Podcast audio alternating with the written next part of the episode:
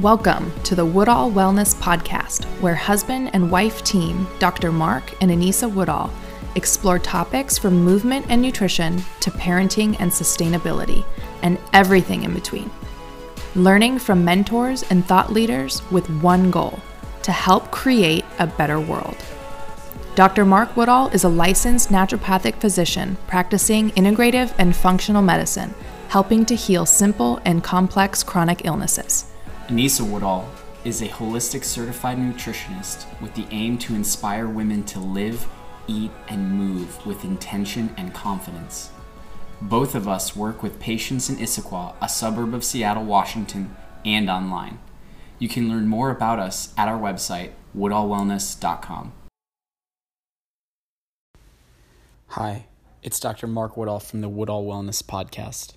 I wanted to give you a little intro about today's guest before we get into the interview. You see, he isn't famous yet. He doesn't have some awesome product we love, but instead, he might be just like you an American trying to live the American dream of making a brighter future for himself, loved ones, and the planet. The only thing that's different about today's guest is the color of his skin and the tattoos on his body. He's also been roughed up by the police more than a few times. You see, after the murder of George Floyd, I, like many Americans, felt outraged by the atrocity, and yet prior to this, I had done nothing, and that needed a change. I was at work one day, and I decided that Austin Khan, who at the time was a phlebotomist for Quest Diagnostics, which rented out a suite in our medical building in Issaquah was that perfect guest to give a voice and a platform to share his stories and his experiences with the world. I hope that his stories and the experiences that he has lived in regards to race, prejudice, and disrespect connect with you in a way that moves this conversation and the actions surrounding it in a positive and forward direction. So, without further ado, please welcome Austin Khan.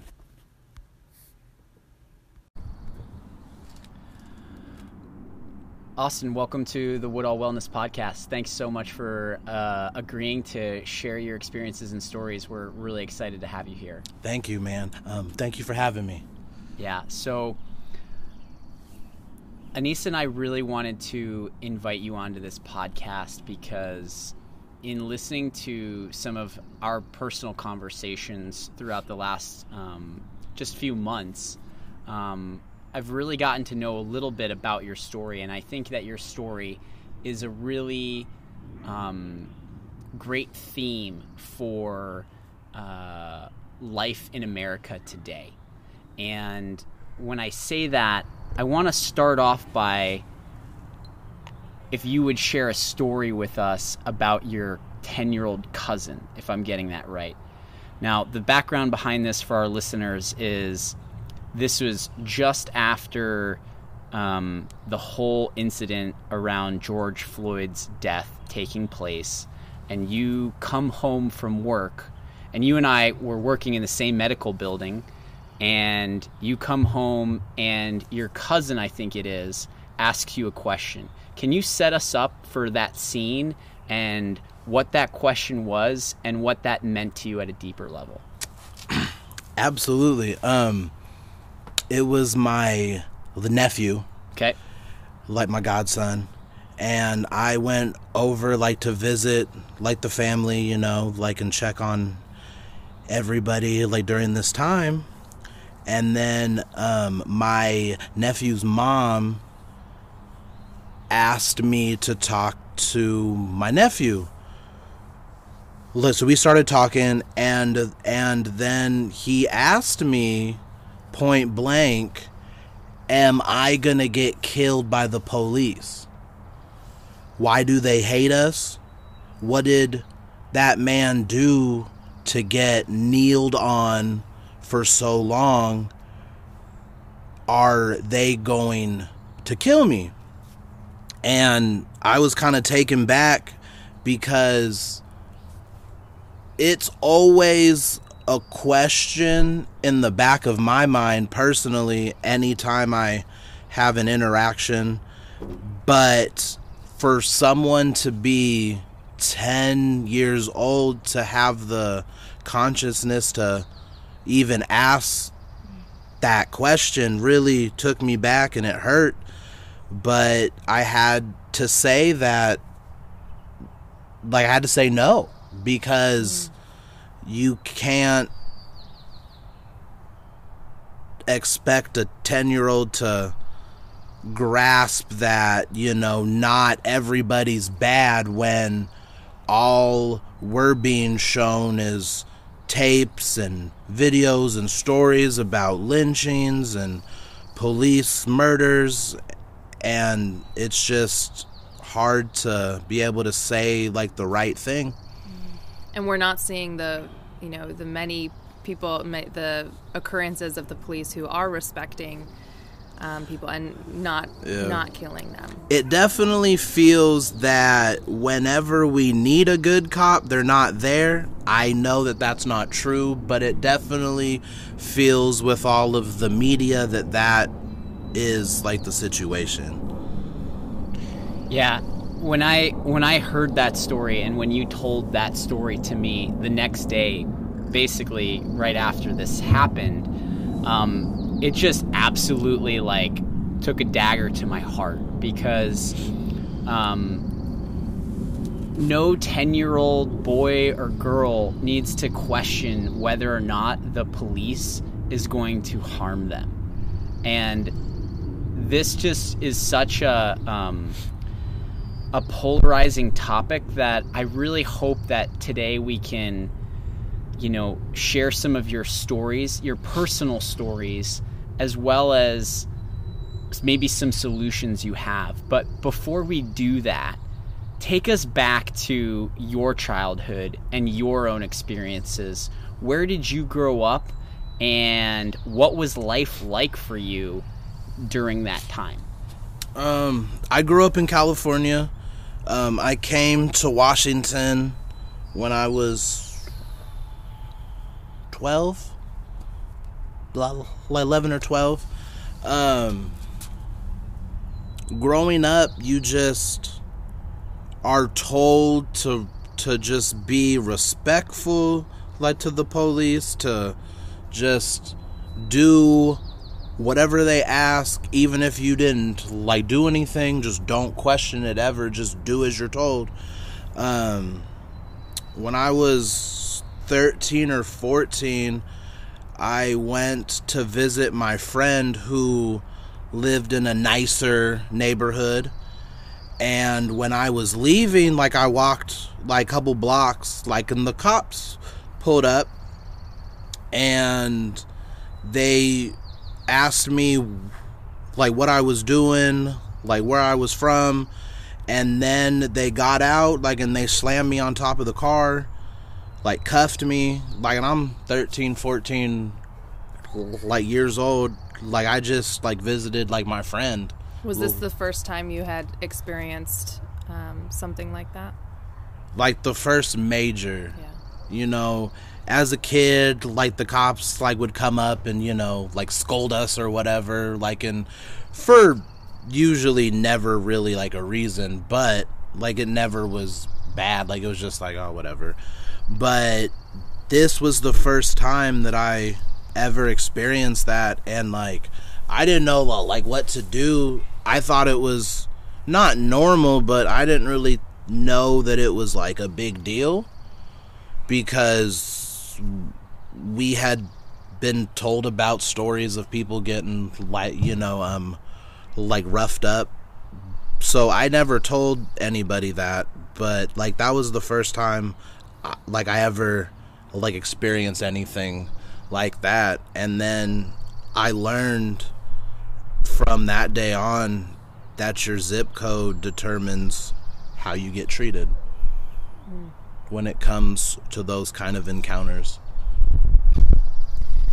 maybe wow um, can you share a little a little bit about your um, your history, your heritage, um, and and how you feel like that has um, maybe played played a role in, in influencing some of these experiences? Yeah, um, my mom is uh, like my mom is uh, Caucasian and uh, my dad is um, Caribbean, and it was it's hard growing up being two different like races in the sense that growing up I was told that I was too white for this group like or too ethnic like for that group and I just never really as a kid I didn't really fit into any group like I always had like a couple friends but like as the um majority I never really like fit in until like high school. Um,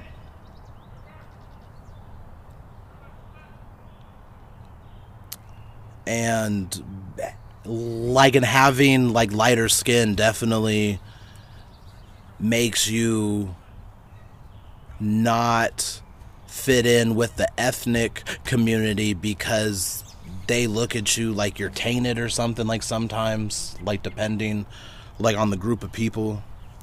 It's very it's very confusing sometimes.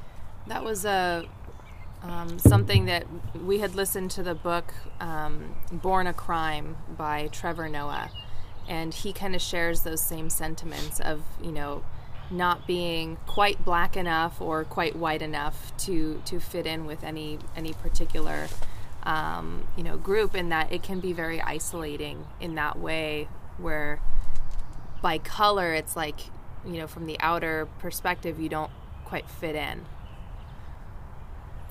yeah. And and so you're learning and i mean was 12 and 13 the first time that that issue really you know was front and center in your upbringing? Or was this something that has always been there? And well, you've been told the stories, but was it something you had seen?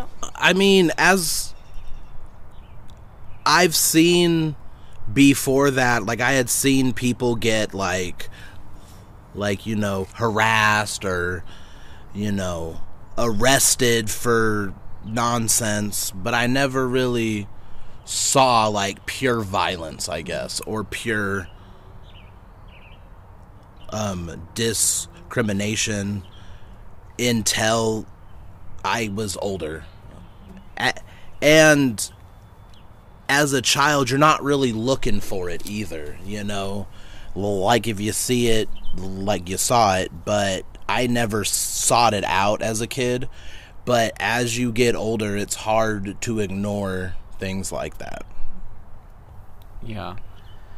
And that was just the first incidence where you got slammed on a car after hanging out with your friend in a nicer neighborhood because the context of how that cop saw you was this person doesn't belong here. They must obviously be doing something wrong. Yeah. Um I mean, throughout my whole life I've been slammed on the ground, I've been slammed on cop cars, I've been cuffed more times like than I can count. All for nothing like you know um like they'll um um rough you up a bit you know like slam you whatever like step on you. But like they always usually like let you go because they know that you didn't do anything wrong. They just wanted to show their dominance and let you know like they're there. So we've been talking a little bit about kind of like the um, superiority that you maybe have that you have experienced with um, with more of the um, authoritarian positions, right? Like police and things like that. Um, what about just like general civilian kind of encounters? Is that was that something that you witnessed? Because you were um, you were in Southern California, right? Yeah. Okay, and um, and in the in the neighborhoods that where where you were living, um, was that something at all that you experienced? Or Um, Like, how did racism weave its way into your life, not just from a like cop civilian, but also just from like regular neighbors? And how did racism affect that? um, when I was younger, between the ages of like two and six, I actually lived in uh, Fort Smith, Arkansas, and uh, my mom would tell me stories about people would just walk up and ask her what it's like to have a ethnic child or a bi bi-racial child. And some like it's the south so they're not always the coolest about that kind of stuff but my mom said like it was very un uncomfortable and very so I mean, it's always been a thing. Just maybe as a kid, I didn't realize that that was a weird stuff to ask somebody. Um, but I think it's always played a part. Um, working in the medical field, like I've had multiple patients treat me not the nicest, but but but then uh, Give us like examples of this. Like, what does this look like? Because again, Um, like you're a phlebotomist by training, right? And so people are coming to you to have their blood drawn. You're providing them a, a service and something that you know um, is trying to help them. And what you're saying is is that they're actually disrespectful. Yeah, um sometimes like uh they'll yell at you or they'll have like a disgusted attitude like towards you, but then you ask the other providers that encountered them and they'll say like they're the sweetest people in the world. But they treated me with the nasty disgusted attitude or or um like I even had um people um ask if there's anybody else that they can draw like their blood. Um I've I've had people just straight um refuse like a blood draw like from me. meaning you walk out to get them to get um, to have them come back into your office so that you can draw their blood and upon seeing you based on the color of their of your skin they're saying no thanks i don't want to have my blood drawn by by you today Yeah. Um like that's happened or if I'm doing draws in side of an office where they don't like see me first, let I just walk in to the room like to draw the blood. Um let they'll ask me to leave sometimes. And it's usually generally speaking older people, okay Um, probably like 60s and above. okay um usually it's not like younger people um usually they're pretty tolerant like and understand that there's other people in the world Yeah. Yeah. So basically, what you're sharing with us is that racism has basically pierced every part of your life from, you know, your work, your your social life, your home life. yeah um it's definitely touched on every aspect of my life in some way like shape or form at home not so much. I have pretty solid people around like me at home but as soon as you like leave like your home it's open season man. Anything like can happen. Um i just try to stay out of that. And so I'm curious. One of the things that I want to talk about later in in brainstorming solutions or ideas, um, both big and small, that might be helpful to move our whole culture in a better direction. Um, but it revolves around your I- interactions with the police. Um, I don't know. Has have these interactions where you've been roughed up and slammed on cars?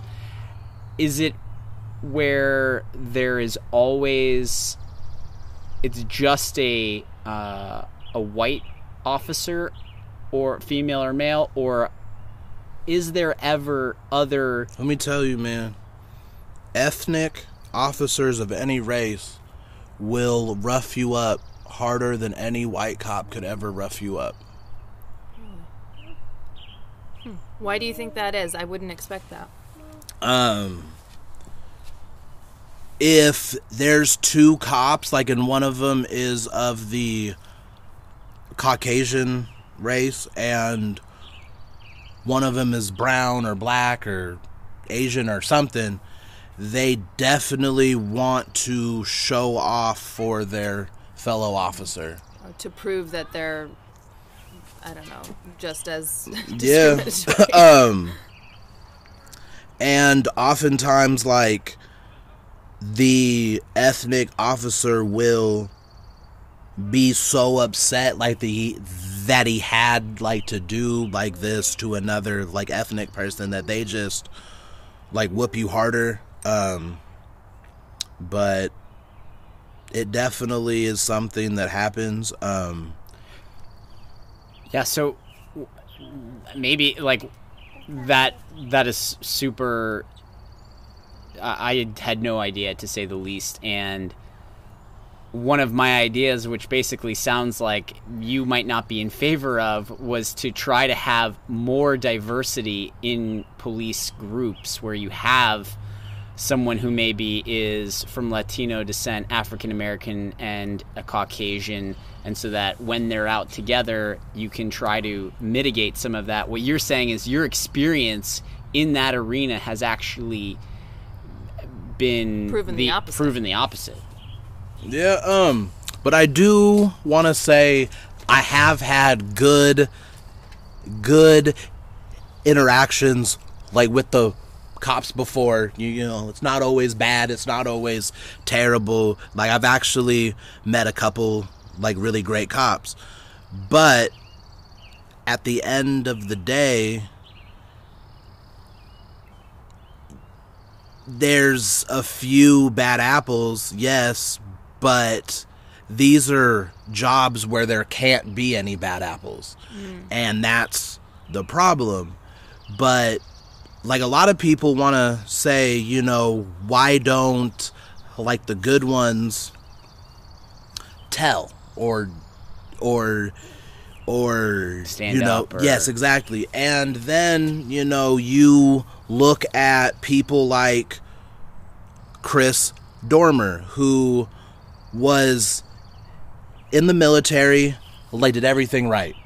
Great soldier, great man. Oh, Although he became a cop. Great cop. Good man.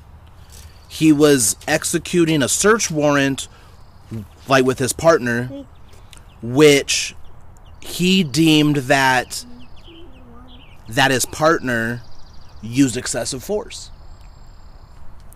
So he went and like and filed a complaint.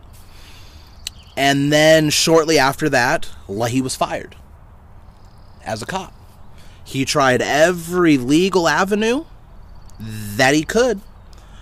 On the last try, failed, wrote a manifesto and said that he was going to wage war on the cops. Ended up shooting two cops and then shot a cop's child, like daughter, and went like and hid out. When they found him, over 300 cops came. And they obviously like lit him up. But they all came because one of their own got hurt. And I don't understand why they can't see why a group of people is mad because one of their own got hurt. And so diversity would be great, but they can't be bad apples. Like, and that's the hard part is how do you do that? How do you like separate them like from the rest? And I think that that's one of the biggest things, like in America, like that we have to brainstorm, like, and figure out, like, whether it's education, whether it's more training, whatever the case may be, you actually, like, what's crazy is you have to have more hours as a beautician than a police officer. The nail lady has more training than the person that protects me.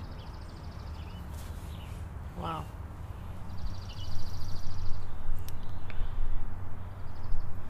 Yeah, um, gonna let that silence just speak for itself.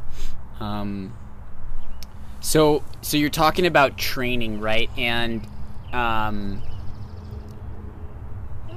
like this, this issue runs so pervasive throughout our history, throughout the world's history, and uh, our culture, and in law enforcement. And so, there totally needs to be more training. Um, any other ideas around police brutality that you feel like would be helpful?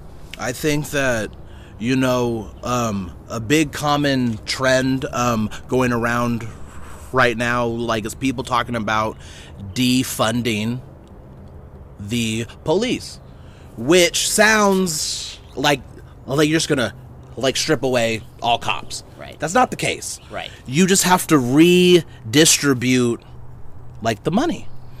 And you know, a lot of these police involved killings are mental welfare checks. You know, um Explain like there that- was one um incident where a lady was playing video games with her nephew in her house. She accidentally left the front door open. Someone called the cops because, you know, it was weird. And the cops came and killed her in her house playing playing games with her nephew. The police do not know how to handle mental crisis. They just aren't trained on that. And oftentimes these killings are people going through mental like crises at that moment whether it's like schizophrenia or drugs or anything whatever the case may be. On the police's end? no on the uh, civilian. yeah on the civilians end. So if you're having a mental crisis you're not thinking straight. So you're not always going to comply because you're going through a crisis which cops just end up shooting that person. Defunding the police would have trained people that are not cops respond to non-violent like welfare checks or something you know? Like it could be like as easy as just talking to them and like in having like the training to know how to handle that like situation and i'm a big supporter of that. Um, i think that that's great because like a crisis like counselor has more training in that avenue than a cop does. Yeah, this this really brings up a um, a memory that I have of a, a documentary by the filmmaker Michael Moore, and he did a film called um, "Where to Invade Next," and it is a bad, bad title for a really good movie. And this movie is Michael Moore's attempt to go around the world and find what each country does really, really well and try to bring that idea back to America. And Portugal is the country that he identifies for how their cops um, and police work They don't have guns. they don't have guns in Portugal on a lot of the cops on the streets. And so what I'm I guess what I'm hearing you say is we need to redistribute and some people could say defund, but you want to take some of that money that's going to police officers and basically create a whether you want to call it a, a subdivision of the police or a whole new branch of of people who are do not have guns. They don't even have tasers and they are well trained in mental crises to try to de-escalate situations where not having a gun is an advantage in preventing things happening. Absolutely. Okay.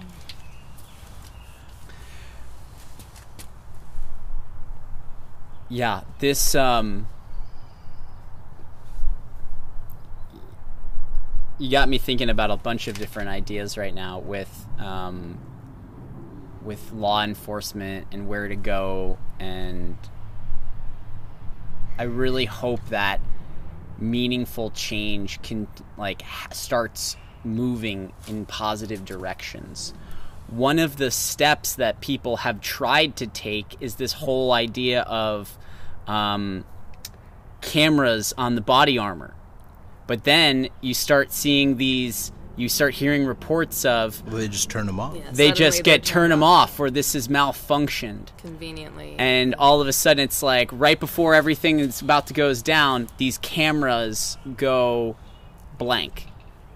Can you share a little bit of thoughts around this? Uh, I've got my own thoughts, but I first want to hear from I you. I mean, the ones that don't turn off, I have seen many, many tapes of, like, and there's lots of autopsies that show that that a lot of these people were shot in the back. How are you scared of something that's not facing you? Um or or if they're running away, you don't need to shoot them. Like you can catch them another time. But you have people and most of these things happen within 15 seconds. I mean, you know, you have someone like Dylann Roof who walked into a church and killed nine people. Nine. For being black. And the cops somehow managed to take take him in peacefully and even treated him to Burger King afterwards. There was a man jogging in Georgia. That got killed for jogging. Right. Like, but Dylann Roof got Burger King. Yeah, I, I, I think that there needs to be some kind of widespread policy where, you know, if there is a malfunction, then your your your badge is on the line and you're done. And there needs to be a zero tolerance for any type of scenario where um, the technology is failing. Like this needs to be fully vetted from the tech side so that we know that these devices are basically uh, they're not going to fail, and that there needs to be oversight to prevent you know, people from turning cameras off or from doing this. And if you do that, it's an automatic you've lost your badge, you have you have no defense whatsoever because your only defense is the ability to have your camera on all the time and to demonstrate what is actually happening. Um, I would agree with that 100%. Um, but I personally, like, this is just my personal belief that I feel that they function exactly how they want them to function. Um, because I think that from a police perspective, if they didn't turn those off, we would be having a much different like conversation right now. Um, I mean, it's hard I can ask 10 of my friends right now if any of their friends have ever been killed by the police. Personally, I can name three people. Um, I would say probably eight out of ten of my friends can name someone murdered or severely assaulted or framed or anything negative. Probably eight out of ten of them could probably participate in that like conversation. And that's an alarming number when when ethnic people are just a small fraction of the population. That's what the problem is is that we're such a small fraction of the population and we're getting slaughtered in such high numbers and it's not just black people, it's brown people, it's it's all races. Um since the COVID happened, like attacks on Asian Americans have skyrocketed because people want to blame them for it. Um, but I think above all else, I think that in our inner city communities, we need more mental health work. We need more trauma work because a majority of our lives are just one big trauma. Um, whereas we we're not given the same opportunities as certain other groups of people and we're just disenfranchised like in a lot of ways let's elaborate on, yeah go ahead I was just gonna say, I think you know, um, I almost want to ask for more. Like, yes, we need mental health care, you know, health care. We need, you know, trauma support.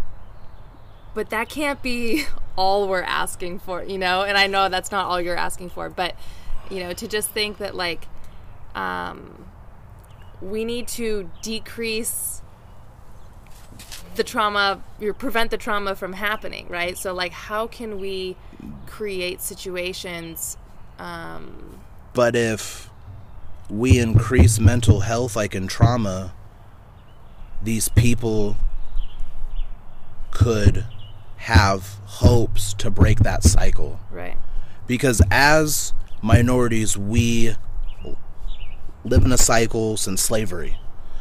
You have there's a document written by a former slave owner. Like it was like a memo a letter whatever you want to call it. Like an instruction guide on how to break your slaves. How to break them and just really own them. And in that letter one of the biggest things is to remove the family unit, meaning that you take away the dad. And and you only have the mom and the child. Like and these slave owners would do awful things. Um and it was just a guide on how like to break them and and a lot of the points in that memo still hold true in the urban household today. And what do you mean by the urban household whether it's black, brown, anybody, so the missing father figures is that what you're it's a big part of of how they broke it like in slavery and just like it's carried on for like generations that mindset for generations and generations. And the mental health stigma is there's no such thing um well that there is no mental health like um like there is no depression there is no bipolar there is no anything there is no like mental health like crisis so we're taught that like that's just not a thing So you just ignore it and move on. and let you just stuff that shit inside and just keep going. Um my dad, for example, he told me like to suck it up like multiple times. Um and we've become like a society that is it like it seems like every week like there's a new murder to talk about, you know, like a new tape. And we've become so desensitized to it that it's just normal. And now I think society has hit this threshold where more and more people are finally asking for it to stop. Yes.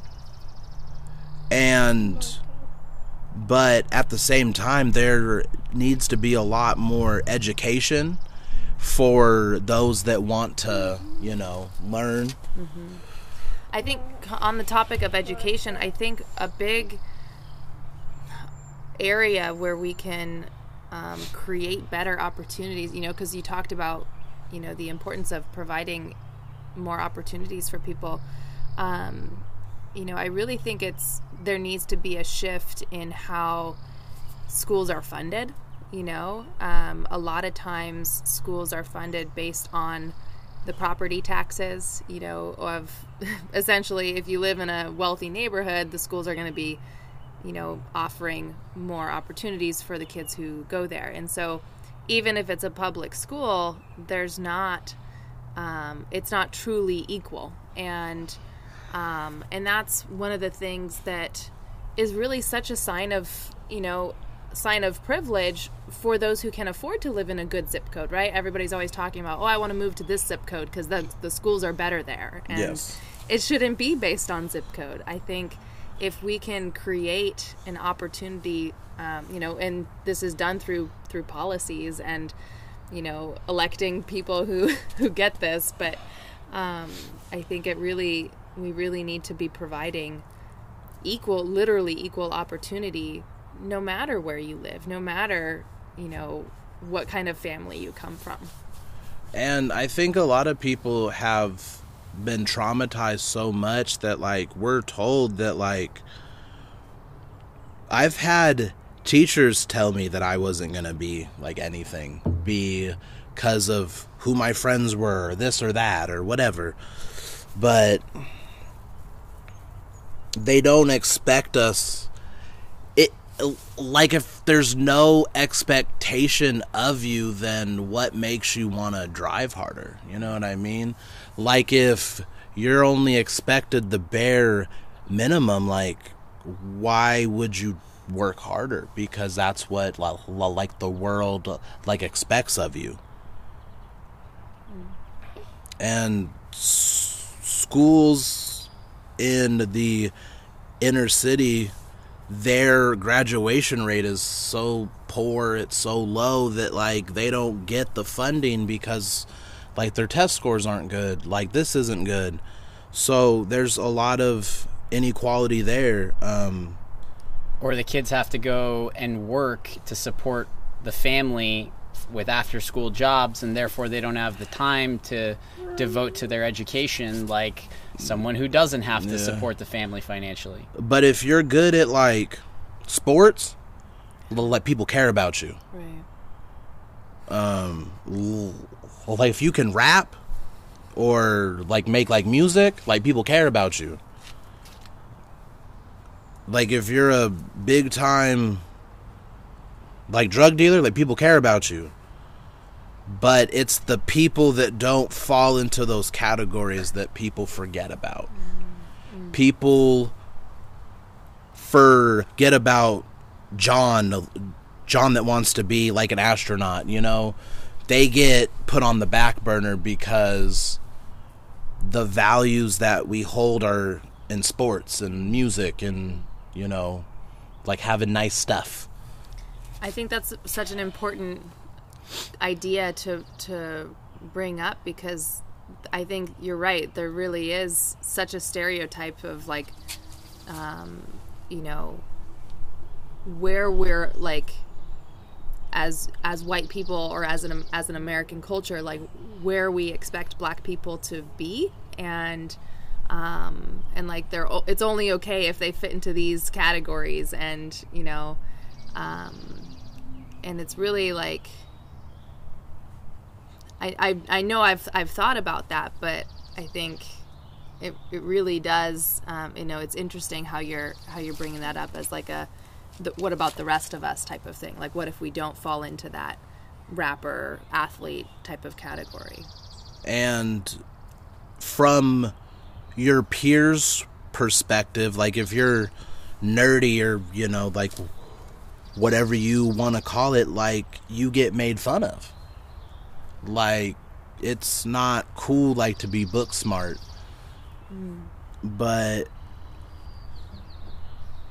everybody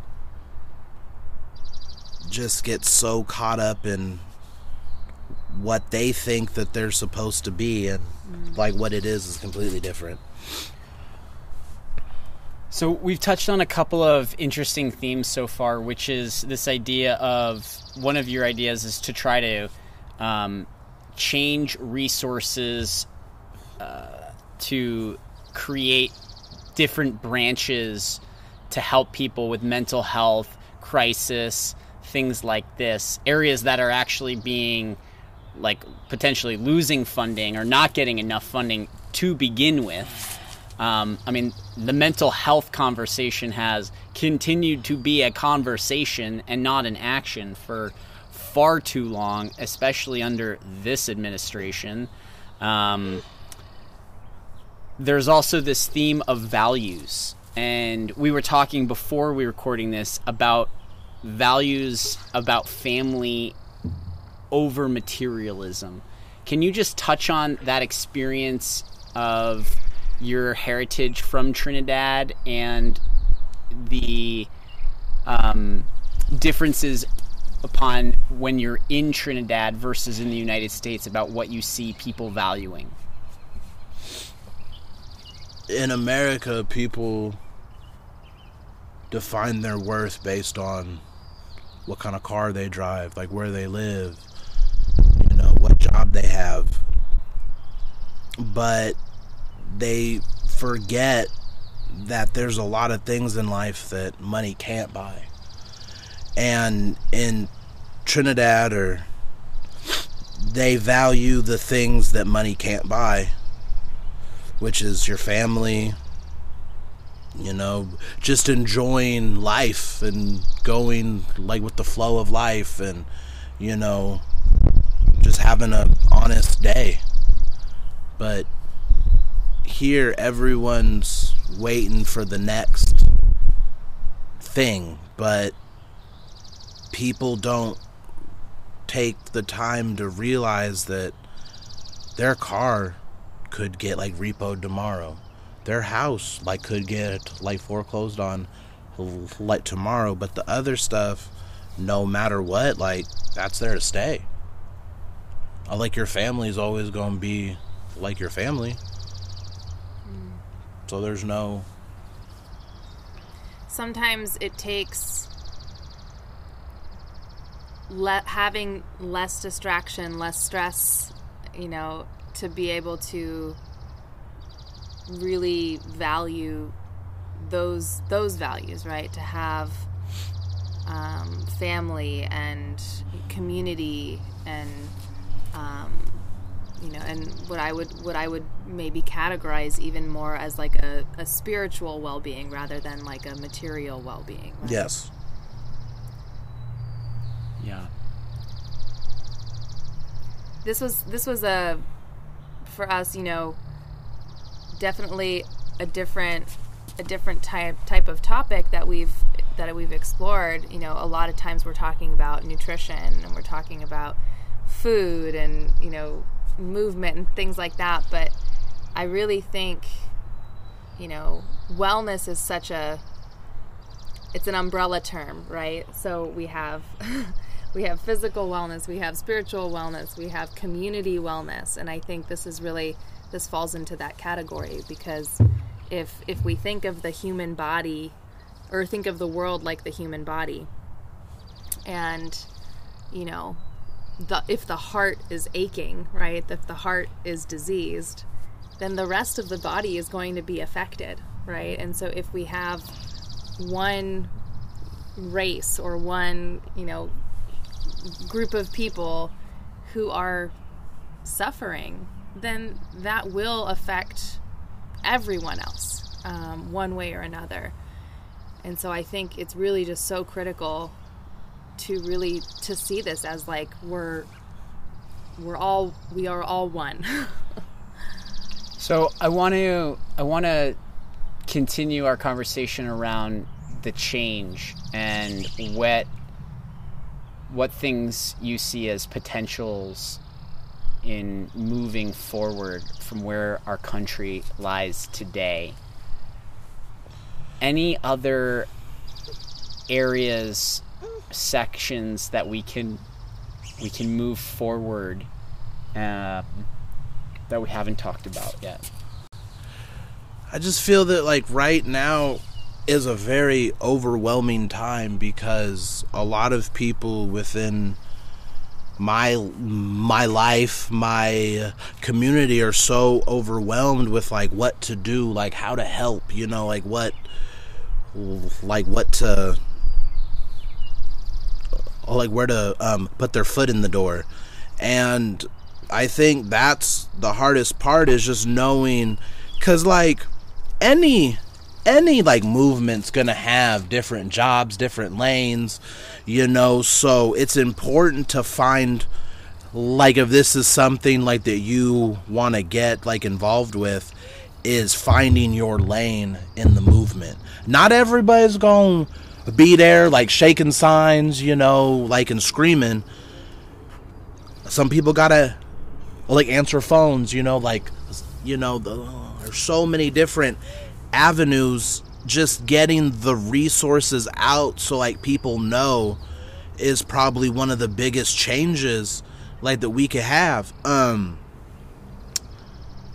it was either yesterday or monday there was a group of families of people that had been um murdered by the police and um I think, I it was read by, led by one of my sincere idols, Lee Merritt Esquire, and they sat down like with President Trump and attorney like William Barr, and they had dialogue, and I think that that's important.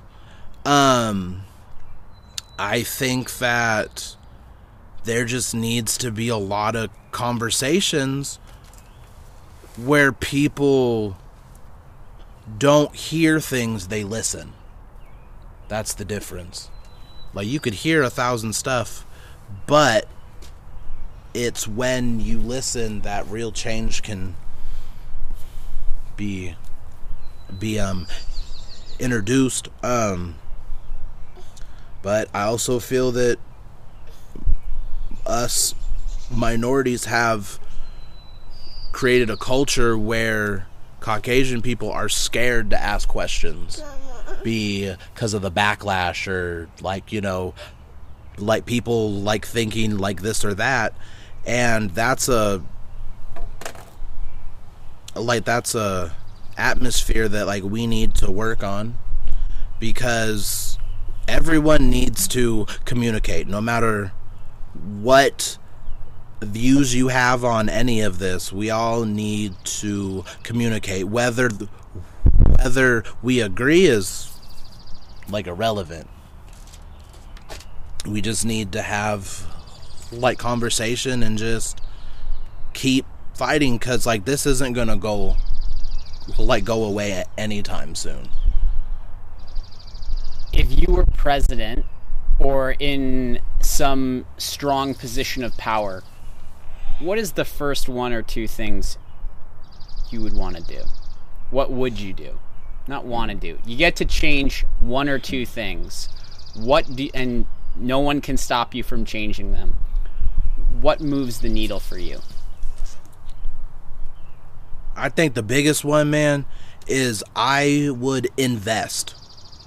I would invest in the communities that people deem unsavory, unfavorable, un anything. Because those are where like the heart is. You know, and gentrification has killed a lot of that. Um so it's important to invest in the the communities that aren't thought of as great because there's so much great because growing growing up, you know, certain areas like the cops didn't want to come, like nobody gave a shit, but now because of gentrification it's like it's acceptable again. I want to get those communities acceptable again without having to kick people out because there's so much to harvest from those like communities. You got so much history so much heart like so much pride. And the and America has constantly shown these areas that you know we don't really care. Like we're just gonna I give you enough like to just keep going. But there's so much to like invest in there that I would have to say that that's probably the number one. Number two is there needs to be more mentorship and opportunities for the younger generation to see that there's other ways to make it and just meet other successful people that look like them. Mm. That's the critical part is you have all of these counselors that are Caucasian or, you know, like something else, but these people want to talk to someone that looks like them. They don't want to talk to Karen. Like they want to talk to someone from their race that understands their culture because there's there's a lot of just unspoken things that like I personally understand because of my culture like but you just may not necessarily know. And I think that's important. I, I I don't have the right answers. I have ideas, but I don't really think that there's a right answer per se. I think it's going to be a lot of trial and error, which at the same time we don't ne- necessarily have that much time like to keep trying and like failing on things. Um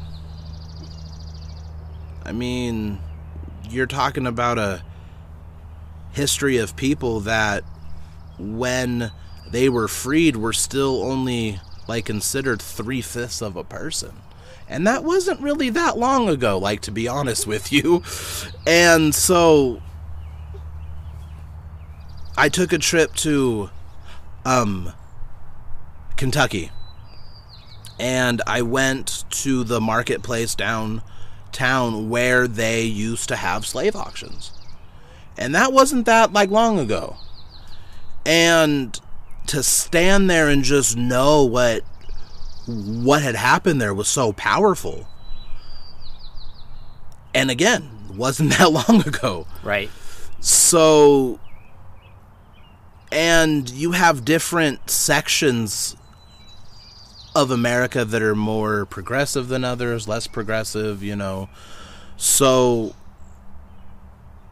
I don't know if we'll ever come together like as a whole, but I think that there needs to be a lot of protection policies in place so that things like this cannot happen. Like in the state of Georgia where where that um, jogger mm-hmm. like yeah. was gunned down. Right. Like the people that killed him yelled like racial slurs. That's a hate crime. But in Georgia, there's no such law as a hate crime. So they can't charge it as a hate crime. It has to federally like get picked up as a hate crime. You know, and that's another problem is why why is there no hate crime law there? Like that's not okay. So there's, you know, and for instance, NASCAR just banned all all um Confederate flags. We are the only country that isn't sorry for what we've done. If you look at Germany, they Yeah, don't talk so- about like the Holocaust because they're sorry for it. Well, they, Well, and- I mean, they talk about it, but it's to educate Yes. in a way to Yes. show Exactly. how atrocious Yes. this time was. They don't glorify it. Yeah. and we still have a huge population of people that want to glorify things let- you know and they scream like it's american history. Well yeah but Are we proud of it? but you lost. So like you're just celebrating being a loser? Like that doesn't make any sense. So it's that mentality of Or, or to just yeah take it just a step further and I- i think maybe to me connects a little bit stronger. Like no kid in you know in germany other than some extreme white Yeah, know, yeah, yeah. neo-nazi Yeah, yeah. 99% of germans are not you know wearing their swastika bands around their arms and you know talking about you know the Nazi days. Like they are educated about what their history hap- what happened in their history. They were taught about how these things are not okay. Were extremely um, just wrong from a humanitarian perspective, and to do better, and Yes. and to move and to do better as a society and a culture, and that they are better than their history. I will say that the one thing America didn't didn't count on in regards to the police would be they didn't expect us to always have access to cameras. Like your video recording. iPhones, yeah. yeah so Anything. And now because now it's a whole recorded- thing where like you can record anything. So now things are being more broadcasted and this is now the time that we have to have these talks because like now there's proof L- you know and Before it was happening, just Yeah. the recordings. exactly Yeah. There is so much I think that we can. Um, I mean, this this is a never ending. I mean, I hope one day that this is a conversation that we look back on, just like Germany tries to look back on and has moved forward. Um, and I really want to thank you for coming and sharing your experience. You know i there are two things that i just keep coming back to in my my mind is one you brought up earlier that you've personally known three people that have been killed by the police and that 8 out of 10 of your community could easily come up with the same number i personally can't think of a single person in my in my world in my circle that I could say the same thing about. And to me, that just embodies the whole disparity about how different our lives have been and how that impacts mental health and the traumas for the youth and all the future generations to come. Um, are there any closing thoughts that you have? Man, um, I would just say that we as a country, not just, you know, race or anything, we just we've lost what made a community. For example, like after 9/11, like we were Americans, you know, like everybody, like Americans, like America strong. But that's because America got attacked as a whole.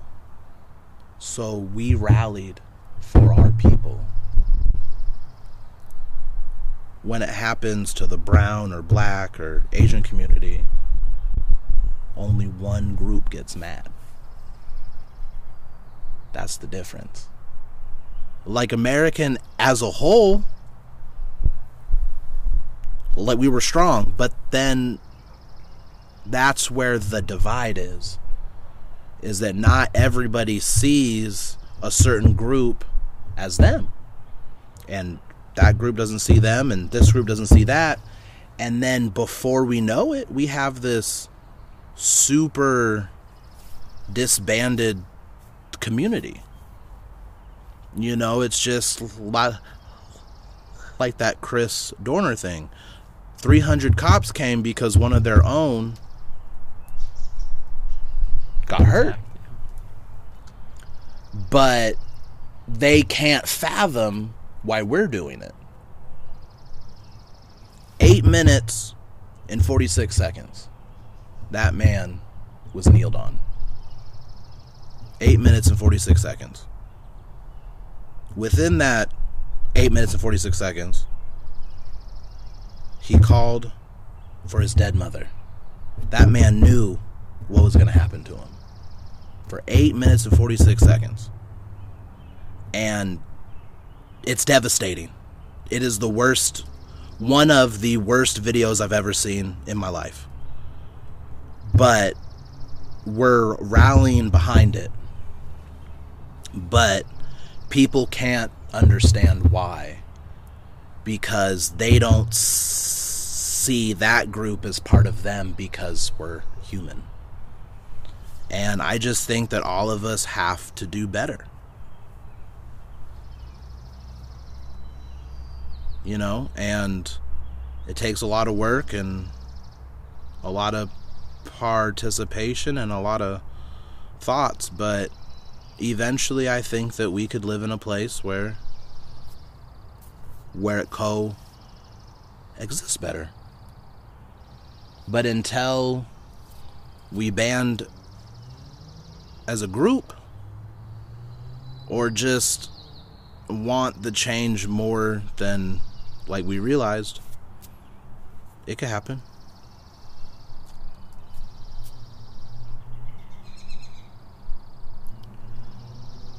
Well, Austin, thank you so much for coming on, and I hope that we continue this conversation and have you on again because um, there are several things that we didn't even talk about that I would love to um, have a deeper conversation with you on. And I just ask for anyone who's listening to please just reflect on, you know, what Austin has shared in his experience and to realize the humanity that is being displayed here and the vulnerability and um, to reflect on ways that you can be better as a human and as an individual.